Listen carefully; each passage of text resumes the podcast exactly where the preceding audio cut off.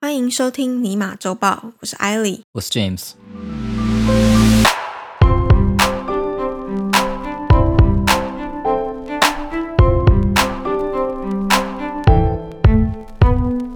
我们这一拜的新闻是大新闻，大新闻，对，是我们已经提过，应该至少两次了吧？至少两次，有很多东西都提过至少两次，有很多 新可闻。啊哦是我们不是讲嗯它不是企业还是事情，我们提过至少两次。哦上个礼拜新闻有提到过， OnlyFans 啊，哦不我就知道你的眼中只有 OnlyFans， 是 只有粉丝。 嗯，是吗？是只有粉丝，还是只有创作者？嗯不是 OnlyFans，呃，跟游戏有关。好，那我知道了，就 Apple 的官司啊，对，就是有结果了是吗对？我记得我那时候候看到新闻，我没有点进去详细看。哦，好，那你可以听我讲。 OK，我们今天的第一则新闻就是备受瞩目的要塞英雄 Fortnite，它的开发公司 Epic 跟 Apple 的反垄断诉讼案，这个判决结果在十号上周五出炉了。美国联邦法院宣判苹果并未构成市场垄断，并且认为 Epic 违反了与苹果的合约，需要支付苹果六百万美元的赔偿金，才而六百万而已哦，对怎么可能才不六百算万？多。哦哦，OK，我懂了，他这个意思是说他违约的部分的钱，他也就是他有一段时间它他有没一缴个是吗惩罚性的赔偿， ？OK，好像大概三百万还多少吧，嗯嗯就是两三百万，在然后 contract 里面的就法院判的 OK，惩罚嗯性的赔偿。嗯然后另外一部分就是他刚刚讲这个违约，但这个违约是指说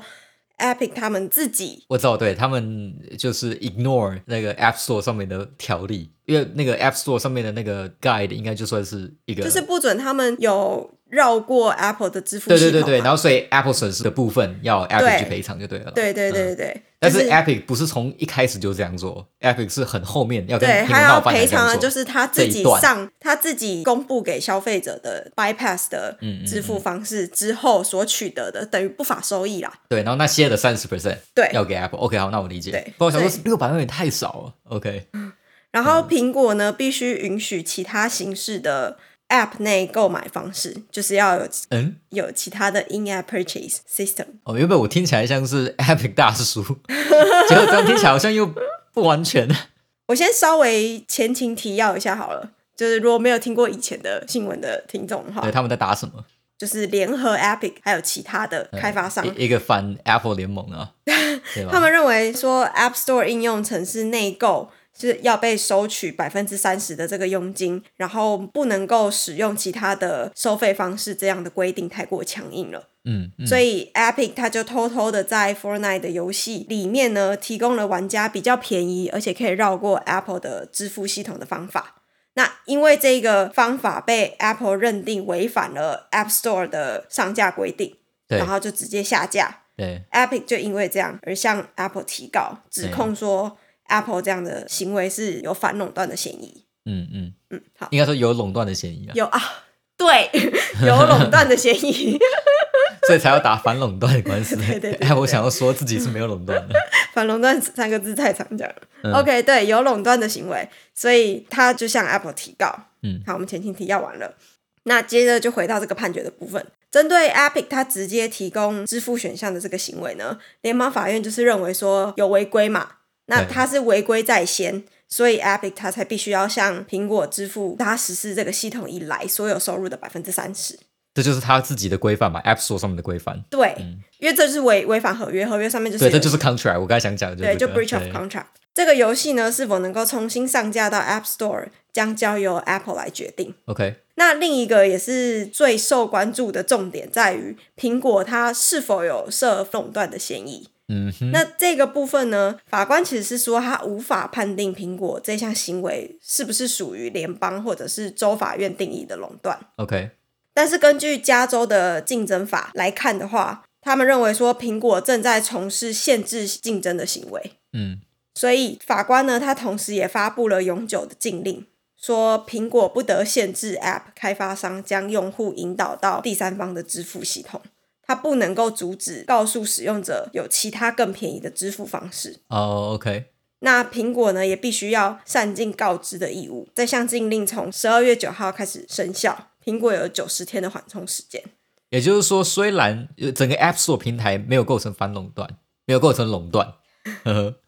但是要求对方用呃 Apple 里面的系统支付这样行为是不合理的，是反竞争的。所以是你阻碍竞争的行为。对，所以不可以有这样行为。但是本身这个平台并没有构成垄断，对，这是法官的意思。接近。好，我懂了。对，苹果呢，他就把这项法院判决视为是 App Store 的一大胜利。他们就表示说，法官肯定了他们的观点，就是 App Store 是没有违反反垄断法的。但是 Epic 它的执行长就对这个结果表示失望，嗯他觉得这一个结果对于游戏开发商还有消费者来说都不能够算是胜利。那 Epic 他们表示说他们会再上诉，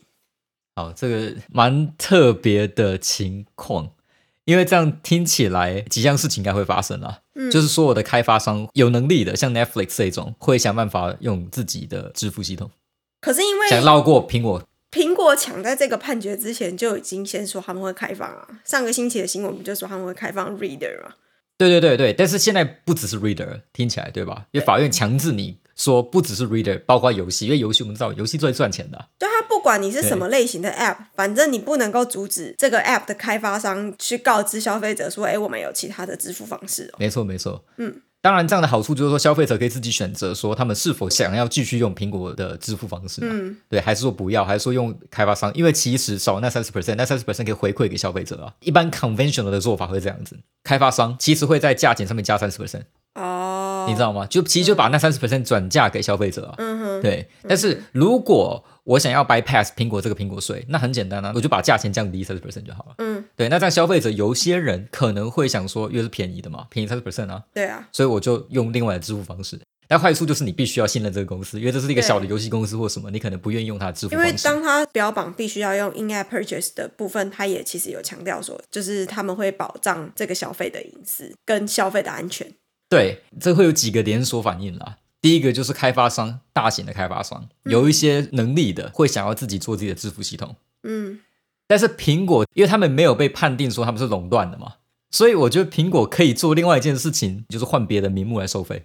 对跟开发商收费。我可以说我要收上架费， 我可以说对我凭下载次数算或 whatever。而且因为我的商城本身不是垄断的，所以我也可以禁止某些应用程式上架。我还是可以说 Epic Games 所有的东西都不能上架。对啊，因为对它吧现在他们能不能够恢复上架是 Apple 来决定嘛？对，因为它并没有垄断的嫌疑，呃，所以我能够禁止你上架。对 It doesn't matter。所以感觉上苹果有比较多的 wiggle room 啊嘛。对，但我觉得不能够算他们赢了这场官司。对，当然也不是，因为其实就是你被逼着要开放，你原本一直有的那个大的经济母，就是大家都没有办法跟你，百分之三十啊，然后对一定要付啊，因为然后现在很一明定数显，得到人头。对，然后你现在要做的就是你需要一步一步慢慢退让嘛，嗯，对，然后退到一个大家都可以接受的情况，有些人采取最强硬的手段和最强硬的姿态，嗯，然后慢慢的退，苹果现在的做法就是这样，对，啊，他们会有一点点输在说，因为其实如果大家不用苹果支付系统，对不对？苹果自己内部的资讯收集，就各自收集这个过程会比较弱。会比较弱。一般来说啦，我们在收集各自的时候，都会觉得说付钱的是老大，你这会个把消费习惯也记录进去。消费习惯是最重要的，嗯因为你知道说这个人到底什么时候情况下是付钱。你下载不一定付钱的、啊你知道免费载嘛，玩游戏都不花钱的嘛。嗯，那你当然不觉得说这个东西是重要的，所以你希望的是那些真的会氪金的那些大氪商。嗯，对，那那些人的消费习惯是什么，你就不一定有。对啊。对，这个是一个要考量的地方。而且那个苹果现在的转向就是希望从缩紧对于各个 App 的隐私开放权限嘛，对，因为它然后其实让这些资讯都转为只握在自己手上。对对对，因为这一个就是美其名用呃隐私嘛，用用户我们要帮 用户站在用户的角度，我们对要对为保护把他们的关隐。私这样子， 对，没有错。然后就是为安全着想，we care privacy matters，right？就这种感觉。可是实际上就是他们想要做广告业务，其实也蛮简单的，因为他们早就已经感知到了这个 App Store 的抽成有可能会改变，有可能他没办法像以前一样这么横行霸道，就用这一招来收钱。对，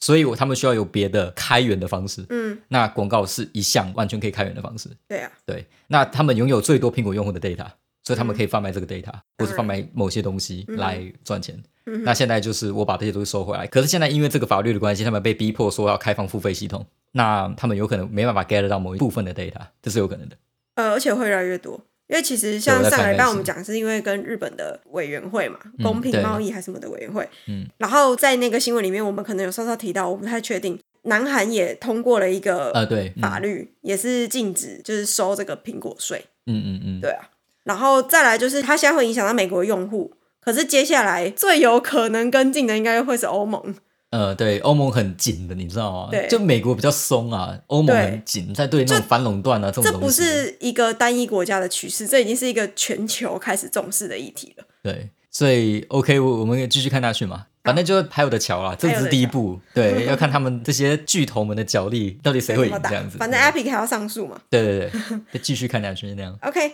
好。第二则新闻是送餐服务平台 DoorDash、Grubhub 和 Uber Eat 在九号上周四的时候呢，共同起诉了纽约市，指控纽约市有一项限制平台费用上限的法规违宪，请求啊法院禁止这项法案的施行，同时请求损害赔偿。有这样的法规哦，这样的法规听起来就是违宪的、 啊。 你怎么可以规定我说我你最连多只能抽美多国少钱？宪法都背不出来，你怎么好意思说人家违宪？感觉啊， 感感知的天线，你知道吗？ 嗯，这种限制人民自由的，这种限制商业行为自由的，一听就觉得是违法的东西， 怎么会出现呢？而且还是法规。好 What the，那我 fuck？跟你说这个法规为什么会出现好了。嗯为了要支持在疫情期间挣扎的中小型商家，纽约市在去年六月的时候通过了一项暂时命令，对外送平台向使用其服务的餐馆收取了配送的费用。这一项费用它订立了上限，这些平台向餐馆收取的费用不能超过每笔订单的百分之二十三，其中有百分之十五是配送费，嗯那百分之五是餐馆在这个应用程式上面列出的费用。对还有百分之三是信用卡的手续费。对，而在今年八月的时候，就上个月，市议会投票通过将这项暂时性规范的时效推进到永久。那同样的情况也发生在旧金山。去年四月的时候，旧金山也发布了一项临时措施，对外送平台的佣金设置百分之十五的上限。监管会在今年六月的时候呢，一致投票决定永久延长这项措施。但是旧金山的市长他拒绝签署这个协议，认为说这个规范限制了第三方的商业模式，而且超出了公共利益的必要范围。现在这个旧金山的市长啊还是市长吗？还是变前市长了？ 我不知道，啊 他因为不签，所以就变前市长了。没有没有没有不签不会变前市长啊。没有，就选不上了。之后选举的话，哦、那就要看就是市民的反应怎么样啊。其实我觉得大家可以想一下这件事情，就是一般来说，法律是要保护某些人的权益嘛，才出现的。它这一条法律到底是维护谁的权益？你在讲这个权益之前，你要先讲这个措施它会影响到的是哪几方嘛？一个就是公司嘛，就是这些 delivery company；一个没就是商家跟外送员，然后还有消费者。其实我觉得只影响两个，就是接某一方，然后去记某一方。你就是截这个平台，然后去救济消费者，消费者是得利的那一方。你知道为什么是这样子吗？为什么？因为这跟餐厅一点关系都没有。餐厅就跟在 App Store 上面的应用程式是一样的，他们会把价钱转嫁给消费者，每一个餐厅都是这样做的。他在上面要被抽三十 percent，对不对？他就把价钱往上拉三十 percent，嗯，所以消费者是付钱的那一个。你现在规定二十三 percent，就等于说政府规定，呃，那个 Uber Eats 你只能收到这个程度，你不能再往上收了。所以消费者只要付比较便宜，也就是消费者可以用更便宜的价格去买这个东西。可是这样不也会抑制了竞争啊？因为这些公司就可以全部都定百分之二十三，不会有人想要定比较低的价格。它不是一个浮动机制了。重点是因为送餐这个这件事情的毛利是非常低的，嗯，定二十三的话，每个人都是亏钱的。你知道这这个行业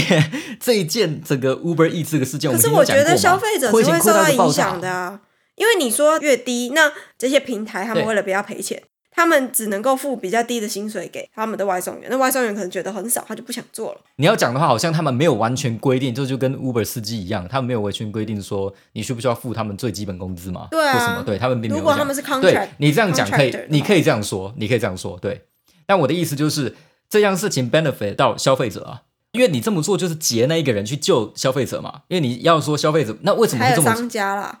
没有？我就说商家会把价钱转嫁给消费者，it doesn't matter，、哦对吧？我一直想强调的就是这件事情，对你说不会保护餐可厅，是商家定那么高的价格，消费者就不会买了。现在重点就在这边，自由的市场应该是让消费者决定他要不要买。我今天看到价钱，对一个麦当劳大叔好了，原本就在这里都要是加币一般两块钱嘛，两块钱，然后就在上面变成三块钱，嗯，那我就可以考虑说，我要不要点三块钱的薯条？我知道平平常我都付两块钱，只要我走的话，嗯可是我不想走，我愿意不愿意省这个价钱，然后点三块钱的东西、嗯 r i g h t 我自己会去考虑。所以，如果消费者继续考虑，然后用的人还很多，那你为什么要帮他管？你为什么对啊要说消费者？诶，我要保护你的权益，所以你最多这个不能涨到三块钱，对啊你只能涨到二点五，这也是你我为什不么要懂这样的设地定方啊，为什么你就要设一个硬对上限？也就没有道理，你知道吗？就是消费者本来如果他愿意付，那他就愿意付，你没有必要帮他做任何其他的事情。就是这个价格应该是要经过各方角力之后去取得一个最终的共识，因为对这个价格就是一个大家的共识。对，因为这个，我我先说我不喜欢这个行业，就是因为这个行业毛利实在太低了，太弱，所以他们现在想开发的其实不是这个，他们现在想开发的是广告。嗯，就是想办法帮 local 的商家打广告啊哦就你在上面放东西的时候是要收广告业务的钱的啊、然后你如果你有付多一点钱的话，如果商家可以在上面赚钱，他就会把你 bump 在比较比较上面之类的可。是他这个营销他收百分之五的上限呢、欸啊，这个部分他收百分之五一一的个上限。对的，do- doesn't matter。反正我的意思就是说，若商家愿意付，然后商家一般来说啦，全部的餐厅都会把价钱转嫁给消费者就对了，只要消费者吃得下去，那就可以嘛。嗯，对，所以你让消费者决定啊，消费者若不愿意，对不对？就没有人会买了。我知道他一开始用这个法律的目的，是因为那时候有非常时期，政府希望这些民间企业帮忙，对啊，因为他们不希望说人去外带嘛，去外面用餐嘛，嗯，因为这样的话可能会 cause pandemic spread, 因为如果你是 right 你是把食物送上门，可以减少他们在外面群对聚的机会。没有错，对我其实觉得这个他一措开施始那是时候应为该了是以要后鼓励让大家待在家。他一开始是为了保护这个，可他对用错的方式，我觉得， 然后就一错到底，你知道吗？还不知道自己错了，然后就继续想要把它变成永久的，这是蠢蛋的决定。因为这一项业务，其实 Uber Eats 也好，DoorDash 也好，他们都是烧钱烧很凶，对啊，对他们到现在都还不赚钱。然后这个毛利真的超级低的，如果你有算过那个数字就知道。你看他们现在到处都有，他们营业额很高，对不对？他们的 expense 高到吓人。而且他虽然这样讲说设立限制好了，我不觉得对消费者来说真的省到钱，因为他虽然说这个运送费他设了一个上限，可是会不会变成说，好，那我要强制他给小费？他可以开发其他的名目啊，但他不是说就是这个餐的二十三 percent 吗？对啊。所以但是最如多果就他只能强制说你每下这个订单，你就要付多少钱的小费呢？嗯，我不他晓不得在他对限定的这些名目里面对，啊，反正你一定可以钻的啦。如果我真对的啊没办法付的话，我一定会钻。就我不觉得定一个法规可以管所以到这个东西。我我只讲说它的原本的意思，政府原本想定这个东西，只是为了鼓励，就是大家用多用这些平台，然后希望这些企业帮忙。嗯，原本的意思是这样，然后让消费者愿意用这些企业的东西，嗯所以故意定一个上限，说啊，你知道在这非常时期，大家不要付那么多钱，然后你用这个东西这样，可是没让苦了这些人，他们可能都觉得企业是赚钱的吧，可是这些企业是完全不赚钱的，没有一个是赚钱的、哦， 所以很扯淡，你知道苦是谁，你知道吗？ 对啊，所以这项命令是蛮白痴的。那你觉得其他国家会跟进吗？ 这个东西吗？跟进的话，我跟你讲，到最后 Uber Eats 或者是 DoorDash 那些就说我不做了，一定的，因为你没有办法，你知道我不可能做一个亏钱的生意。谁会想要进去一个已经有限制的就商业里面？是我进去我是没有，我进去是绝对亏钱的，那我为什么要进去？对啊，我意思就是这样啊，就是对他发现进去，就算真的要赚，也赚不到多少对，钱，因为除他就非我有一有个上别限。的方法，比如说政府可以做的是，如果你希望鼓励人民多用这些平台，政府应该反倒做的是补助这些企业，让企业用推出更多的优惠方案啊来吸引消费者。结果现在政府是完全一毛都不投，也不做，然后也没有鼓励这件事情，所以政府是完全就说，哎、你们这些企业要这样做你，们不可以但是这样我啊，没有不可以拨消帮费你者的钱。对对对 ，doesn't make sense。 OK，好，那我们今天的新闻到这里就告一段落。有任何问题都欢迎在 Apple Podcast 底下留言，或是在 Facebook 和 Instagram 私讯我们。Until next time，我是艾莉。我是 James，希望收听完这集节目的你，对于世界的运转增加了百分之三的了解。